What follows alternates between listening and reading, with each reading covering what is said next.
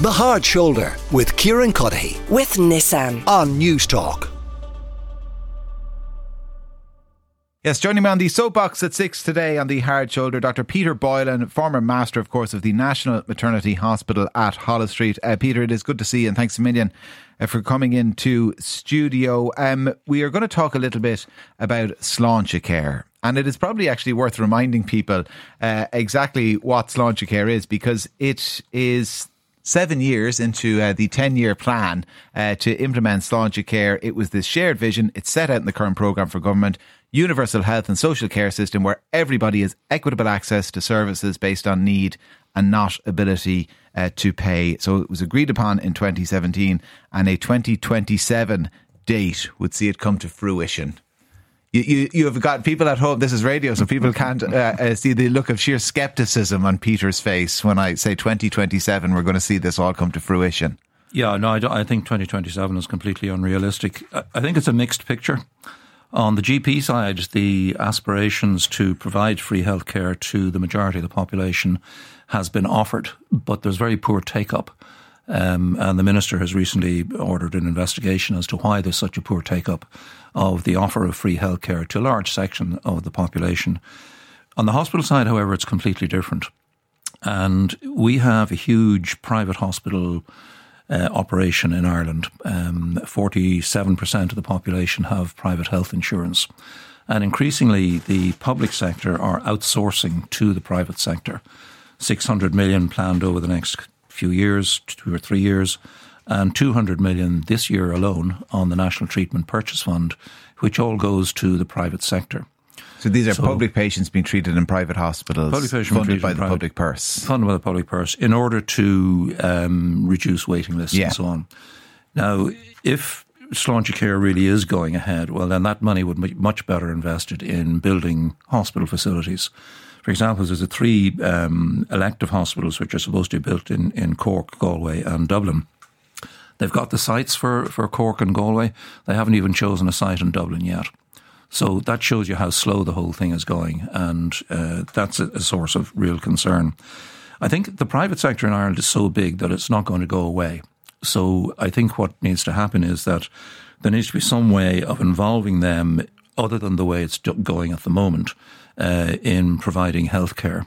Now, throughout Europe, you have um, universal health insurance, either paid by the by the employer, by the employee, by a combination of both, or in addition, a small proportion, around 10% in most European countries, have, and including Scandinavia, have taken out private health insurance. That allows those people to basically jump the queue the way we have it in Ireland at the moment.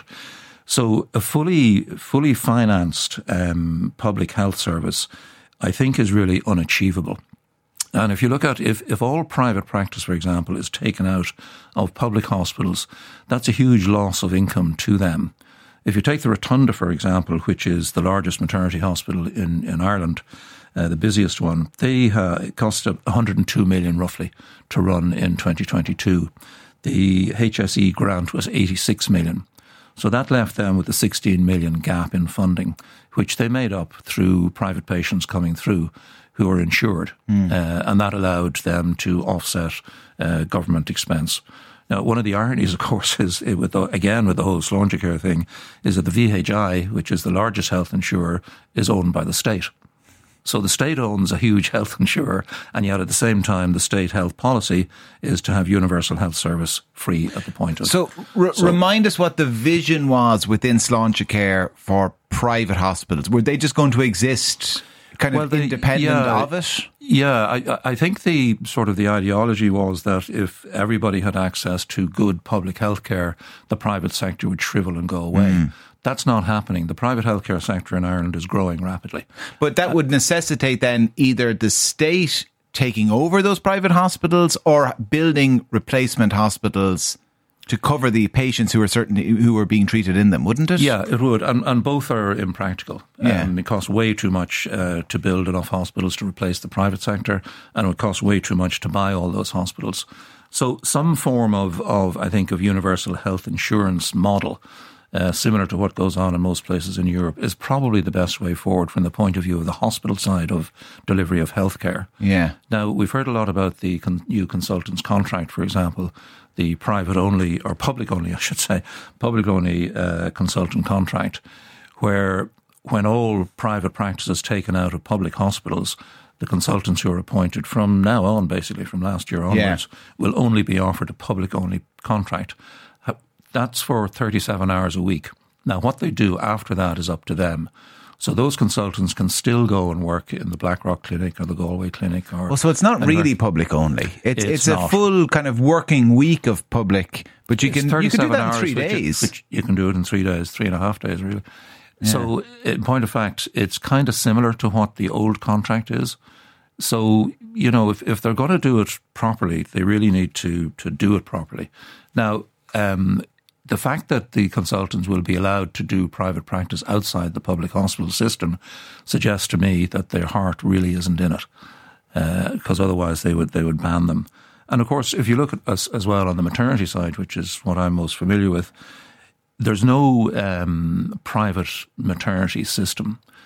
All private maternity care takes place in the maternity hospitals and the maternity units throughout the country in the general hospitals. Mm. So if private practice is banned from public hospitals, that removes choice from women who will want to go to their own chosen consultant on a private basis.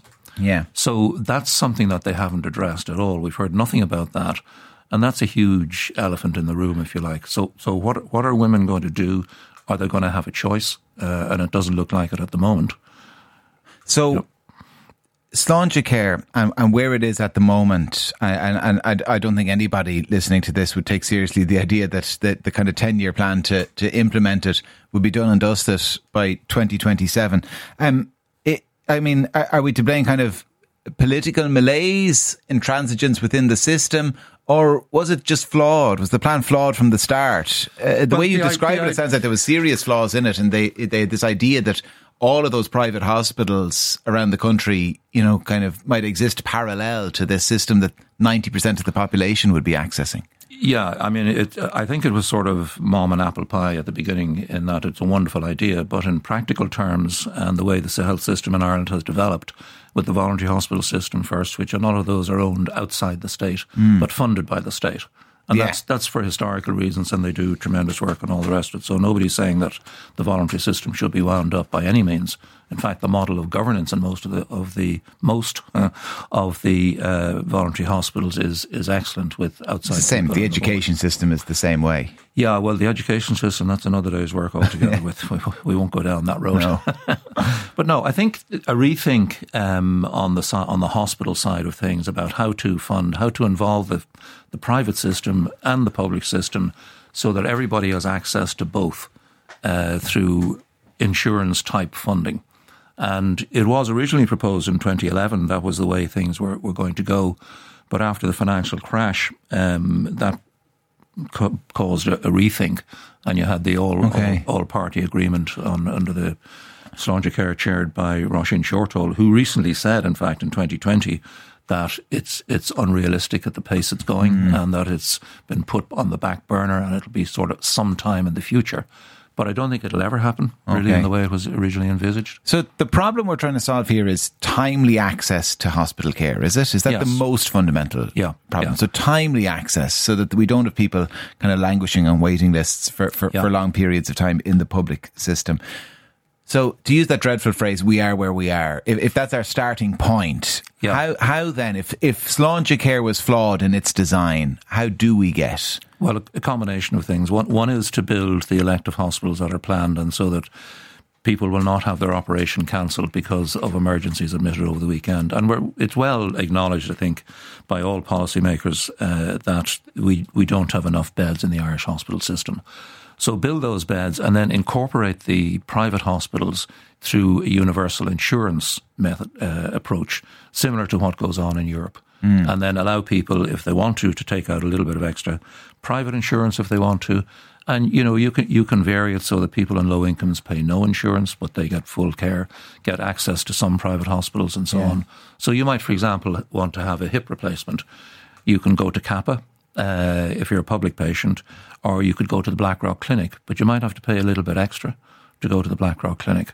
So you could take out a small amount of extra insurance to cover those eventualities. Okay. But it, and you would have hospitals, if you like, bidding for for work. Uh, and you, efficient hospitals would do well, inefficient. Universal health insurance. Um, I, I, mentioned right at the start of this how the current programme for government, 2020 version, commits itself to Sláintecare. The 2011 programme for government, I think, committed itself to a universal health insurance model. That was James Reilly's baby, wasn't it?